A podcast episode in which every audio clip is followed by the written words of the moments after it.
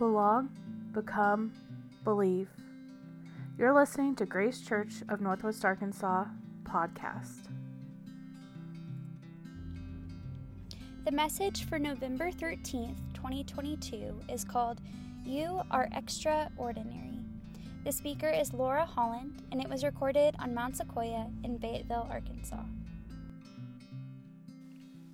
Hi, welcome. My name is Laura Holland, and I am part of the teaching team. And I am so excited for all of you that are here today, everybody that is watching online or listening to the podcast, as we all hear about how we're ordinary. Welcome. In Max Lucado's children's book, You Are Special, he tells the story of the Wemmicks. These are small, wooden, puppet like people carved by their maker Eli. The Wemmicks spend their days judging each other, and they place stickers on each other as a form of social currency. So they will place a gold star when they see another Wemmick who was beautiful or was talented. And this was a way that they would celebrate that. And then they had gray dots. And these they would place on the Wemmicks that had nicks in their wood or were ordinary nothing special. When they received stars, they would feel really, really good, and they would try to keep doing those things to receive even more. And then there were the Wemmicks who were only given gray dots. They then would try to do or say what they saw the Wemmicks that were receiving the gold stars do, but it never seemed to work. Then there was one Wemmick who had no stickers at all no stars or no dots, because anything placed on her seemed to fall off. In a world where everything that they did earned gold stars or gray dots, what did it mean that there was this one Wemmick that had none? What does it mean when we have none? How does this happen?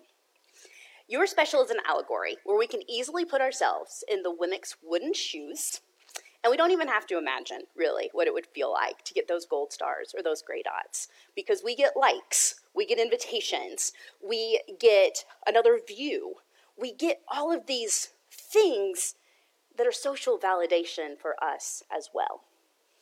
And we live in a world that tells us that we should be striving for these gold stars, that we should keep doing these things to earn gold stars. But what about when we feel like we have gray dots, or maybe no stickers at all? What does it mean to be ordinary?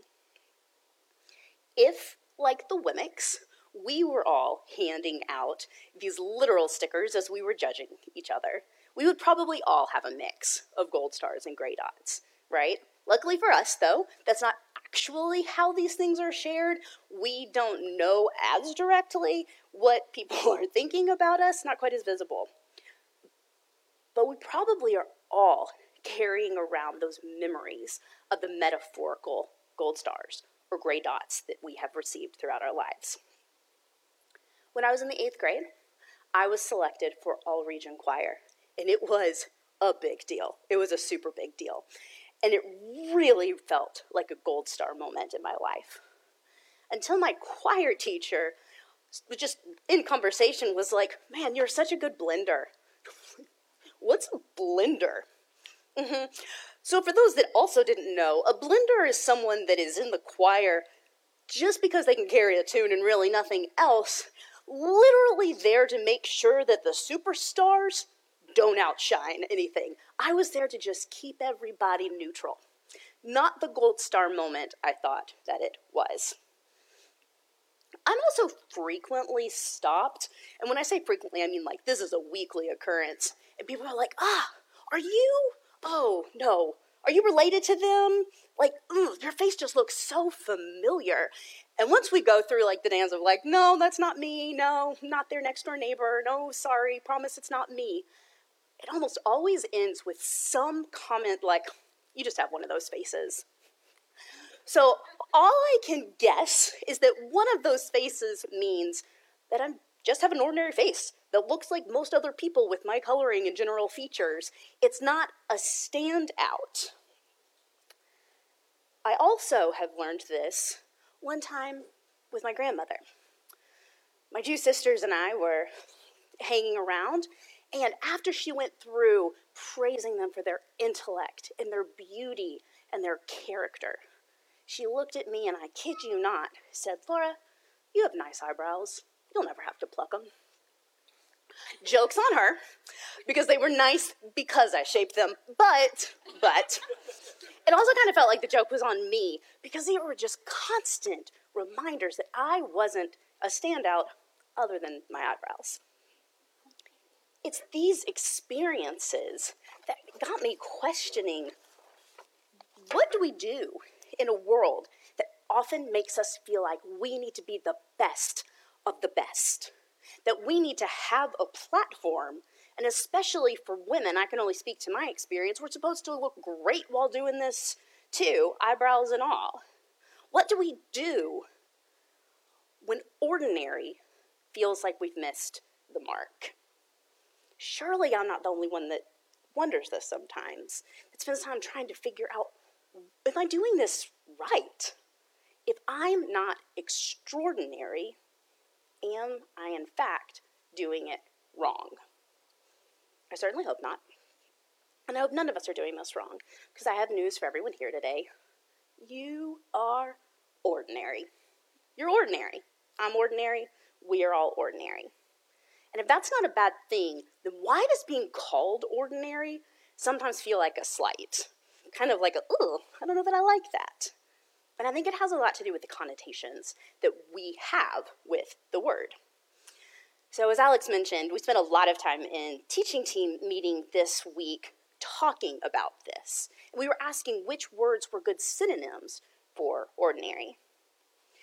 And we wanted to know what were the good words, not those that put a positive spin on it necessarily, but words that captured what ordinary meant in this context, what it meant for us. And I'm going to be honest, our determinations did not always line up with Merriam Webster. So if you're listening to this and you're like, I don't know, my Google search tells me something a little different than what you're saying, fair. That's probably true. But as a team, as a group, we decided that these were not the right words. And I will say that this process of going through what was and wasn't a a synonym that we were comfortable with, that we thought hit the mark, was actually far more telling than it would have been if we were just trying to be right. So here's a list of the words that we did not think were the right ones. These were words like average, insignificant, plain, generic, mundane, or homogeneous. We also ruled out that being ordinary is not the same thing as being passive and just letting the world go by. And though we ultimately decided that these were not the right words to fit with what we meant by ordinary, when we were talking about this, it was clear why we had such a negative connotation with the word. Because if these were the words that were aligned closely enough in our mind that we needed to untangle them, of course owning that we are ordinary could make us feel less than. So, at the same time that I'm praising you for your ordinariness, it's a word today, and I am thanking you for the ordinary things that you bring, I also want us to reframe what ordinary means.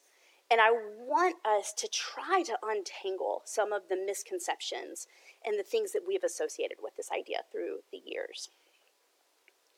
Indian mystic Rajneesh, an admittedly controversial figure, once said, Drop the idea of being extraordinary.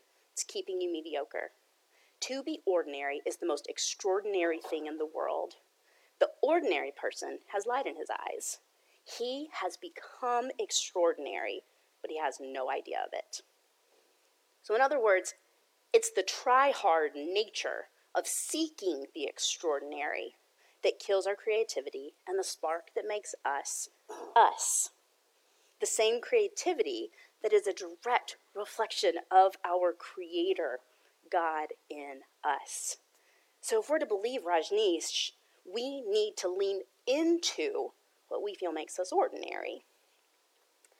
So, at the risk of sounding completely dense up here, the more that I typed the word extraordinary as I was um, writing out my thoughts for this, I became more and more hyper aware that extraordinary is literally just extraordinary. So we spend so much time trying to be extraordinary. That's our goal. And as I was thinking through this morning and what I wanted to say, I realized, yeah, that is a good goal. When we put the space in between, when our goal is to be extraordinary, extra what makes us us, what makes us ordinary people.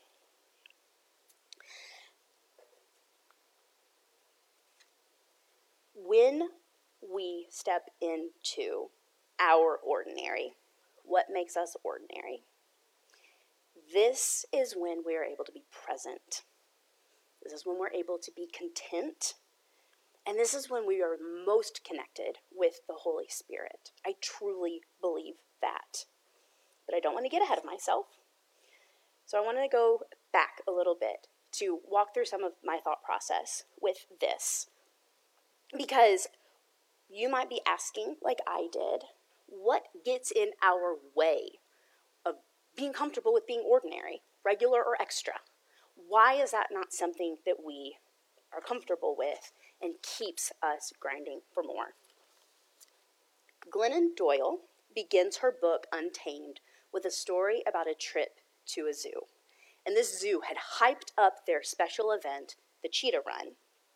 When she and her family arrived to the viewing area, she saw the zookeeper holding a Labrador, Labrador retriever named Minnie, who was introduced to the crowd as Tabitha the cheetah's best friend.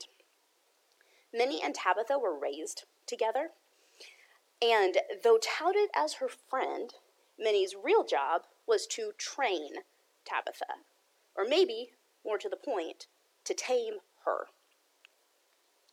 So the zookeeper shared that what Minnie does Tabitha wants to do. And so they used that natural desire of Tabitha's to be like Minnie to their advantage. Glennon Doyle goes on to write about watching Minnie the lab chase a dirty pink bunny that was attached, a stuffed bunny, just to be clear, that was attached to a Jeep. Um, and being told that Tabitha, the cheetah, was watching this lab chase a stuffed bunny as well to remember how it was done so that she would know what to do when it was her turn to be let out of the gates. And when it was Tabitha's turn, she took off like a flash. She went around the cheetah run, and though she didn't get the bunny, she did get a steak for her dutiful efforts.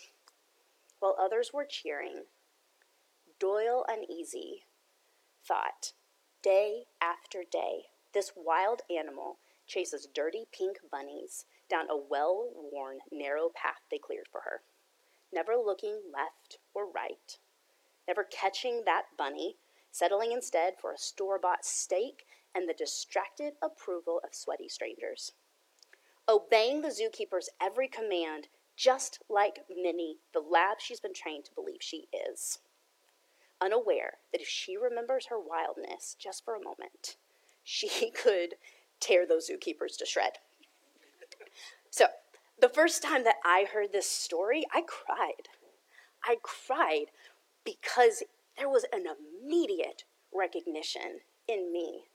And I felt about how often I, in a slight deviation from Tabitha's experience, chose to act like a lab because that's what I thought I was being told to do. That's what I thought I was supposed to do. And I think, I'm really sorry. And I think it's because I was doing it for the approval of those sweaty strangers, which is a really gross statement. Um, but I did that instead of trusting, instead of trusting that God made me a cheetah and I needed to be a cheetah. And I think it could be easy to apply value judgments between labs and cheetahs. But the truth is, They're both incredible creatures, and they both have incredible value and qualities and innate skills that make the world more ordered and beautiful because they're in it. We need both labs and cheetahs, but we don't need labs neglecting their companionship role trying to be a cheetah. Nor do we need cheetahs chasing stuffed pink bunnies instead of living their own wild lives. Teddy Roosevelt told us that comparison is the thief of joy. We already all know that.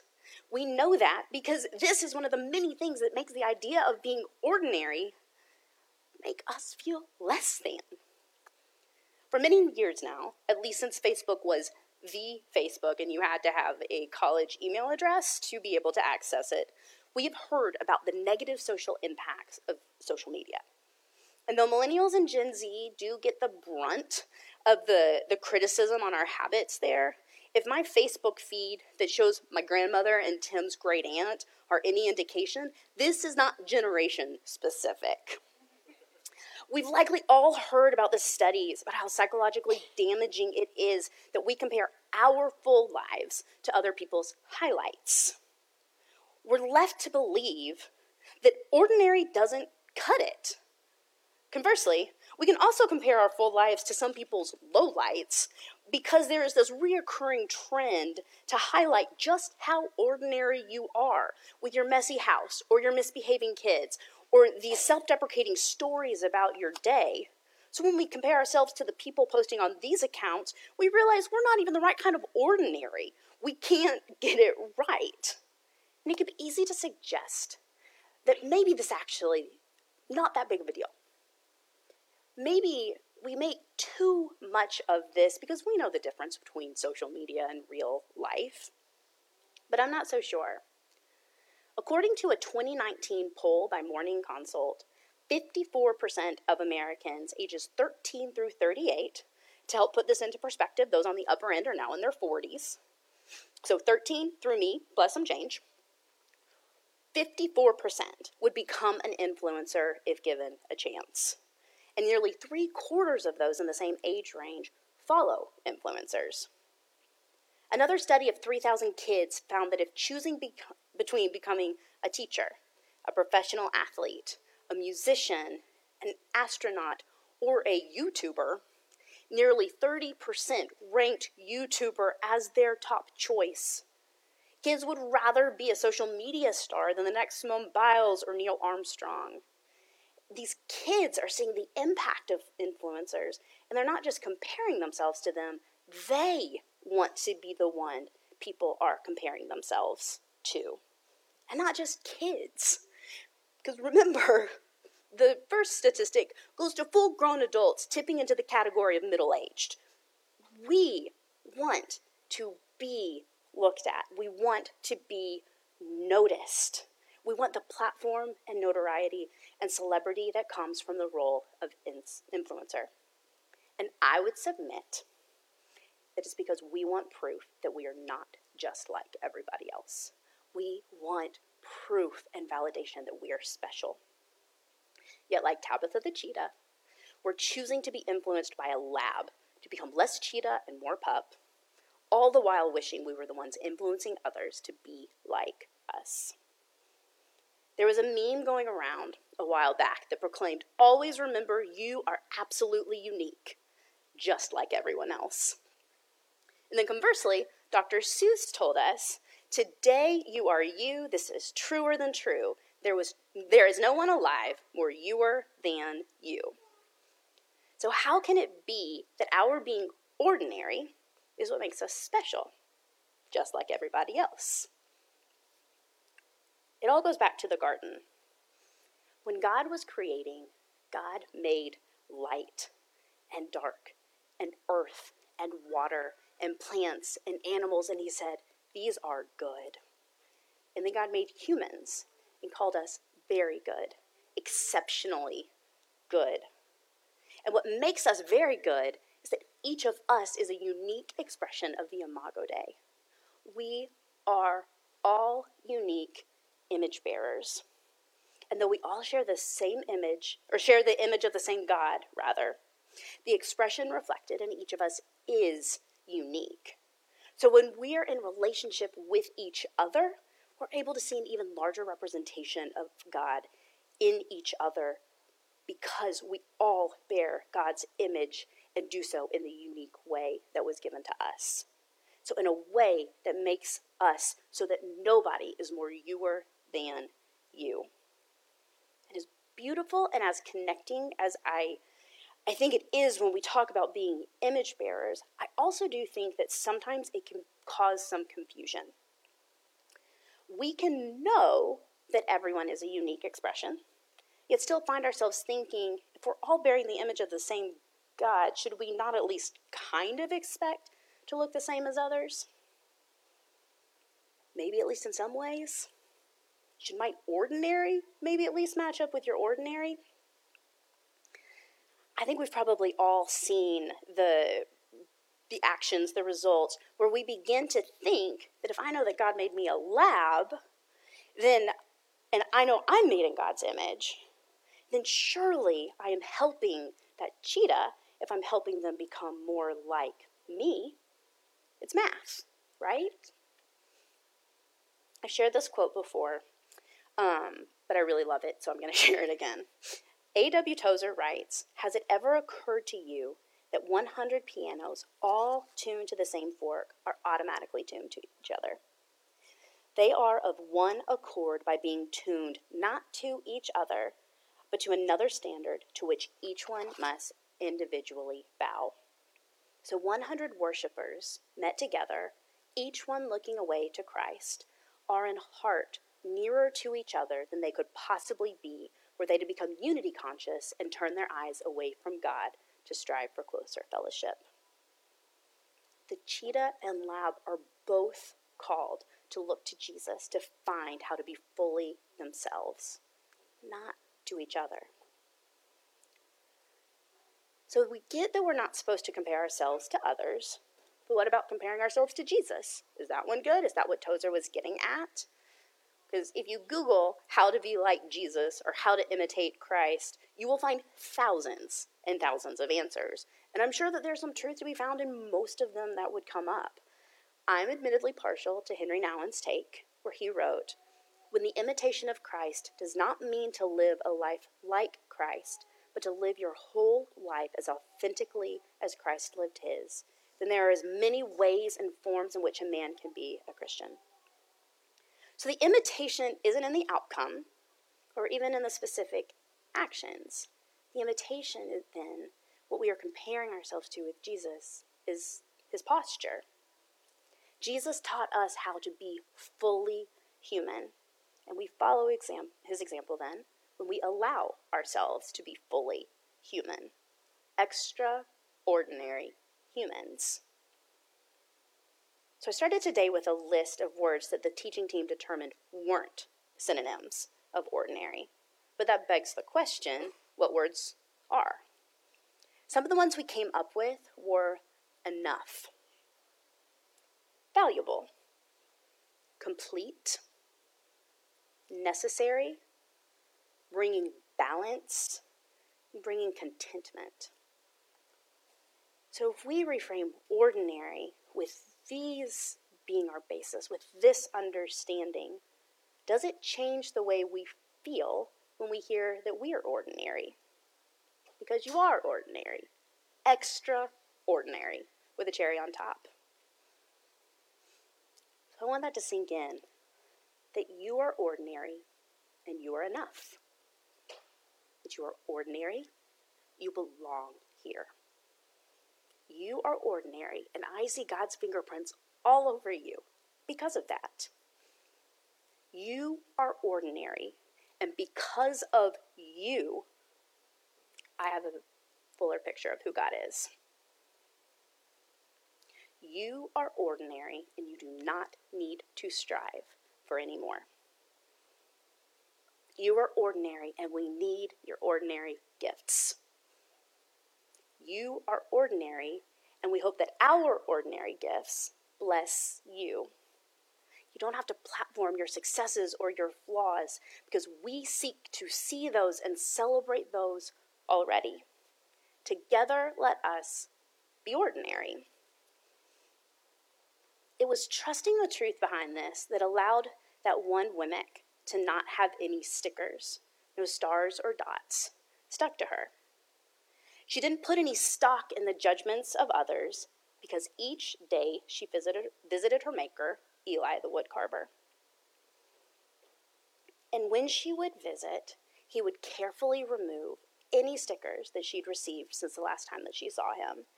And as he did so, he would speak words of truth to her. He told her that she was exactly how he'd made her to be, and that to him, she was already and always enough. So, yes, this application is a bit on the nose, but that doesn't make its truth any less true.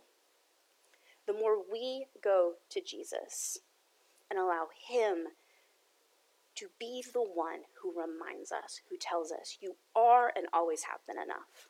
You are exactly who I made you to be.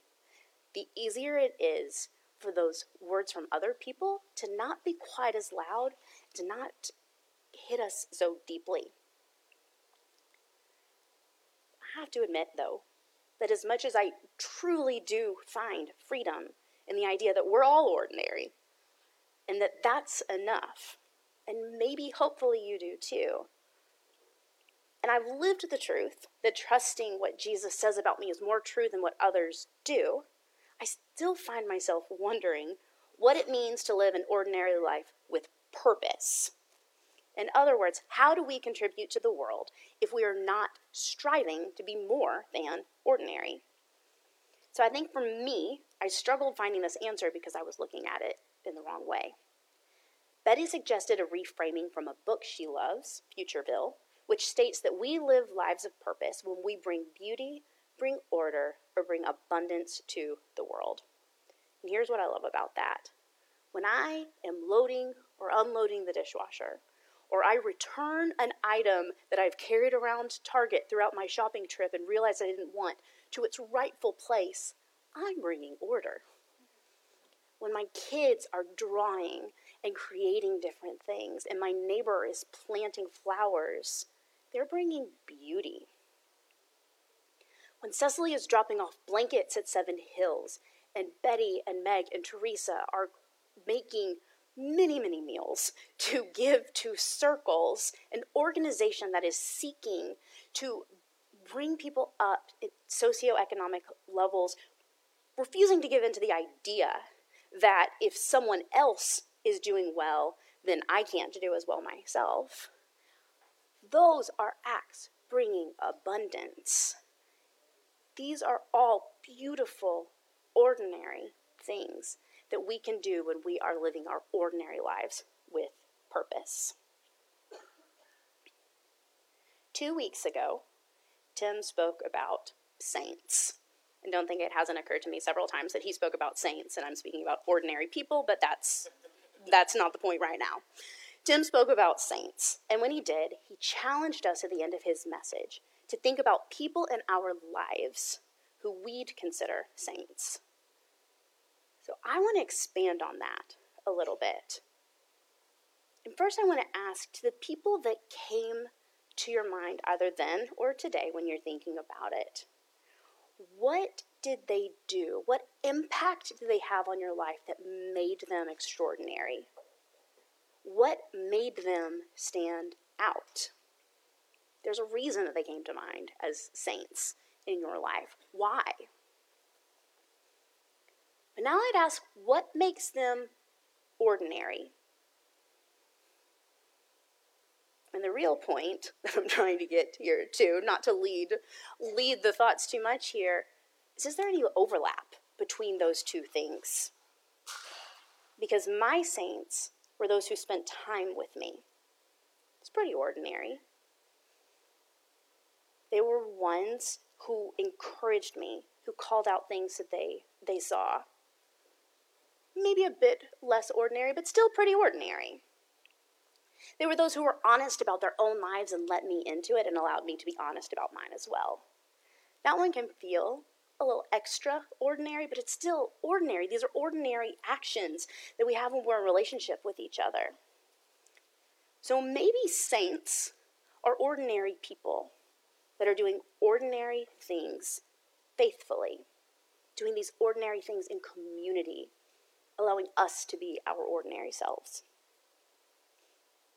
Maybe ordinary people are those who let God use their ordinary works for God's extraordinary purposes. Either way, there is a freedom in the ordinary. There is freedom in releasing ourselves from always striving for more, for more success, more education, to be more liked or more known. There is freedom when we can rest in the truth that who we are right now is enough. And that we can grow and we can change and we can even become better in some ways, and we will still be enough. There is freedom that comes when we fully accept that we are extraordinary.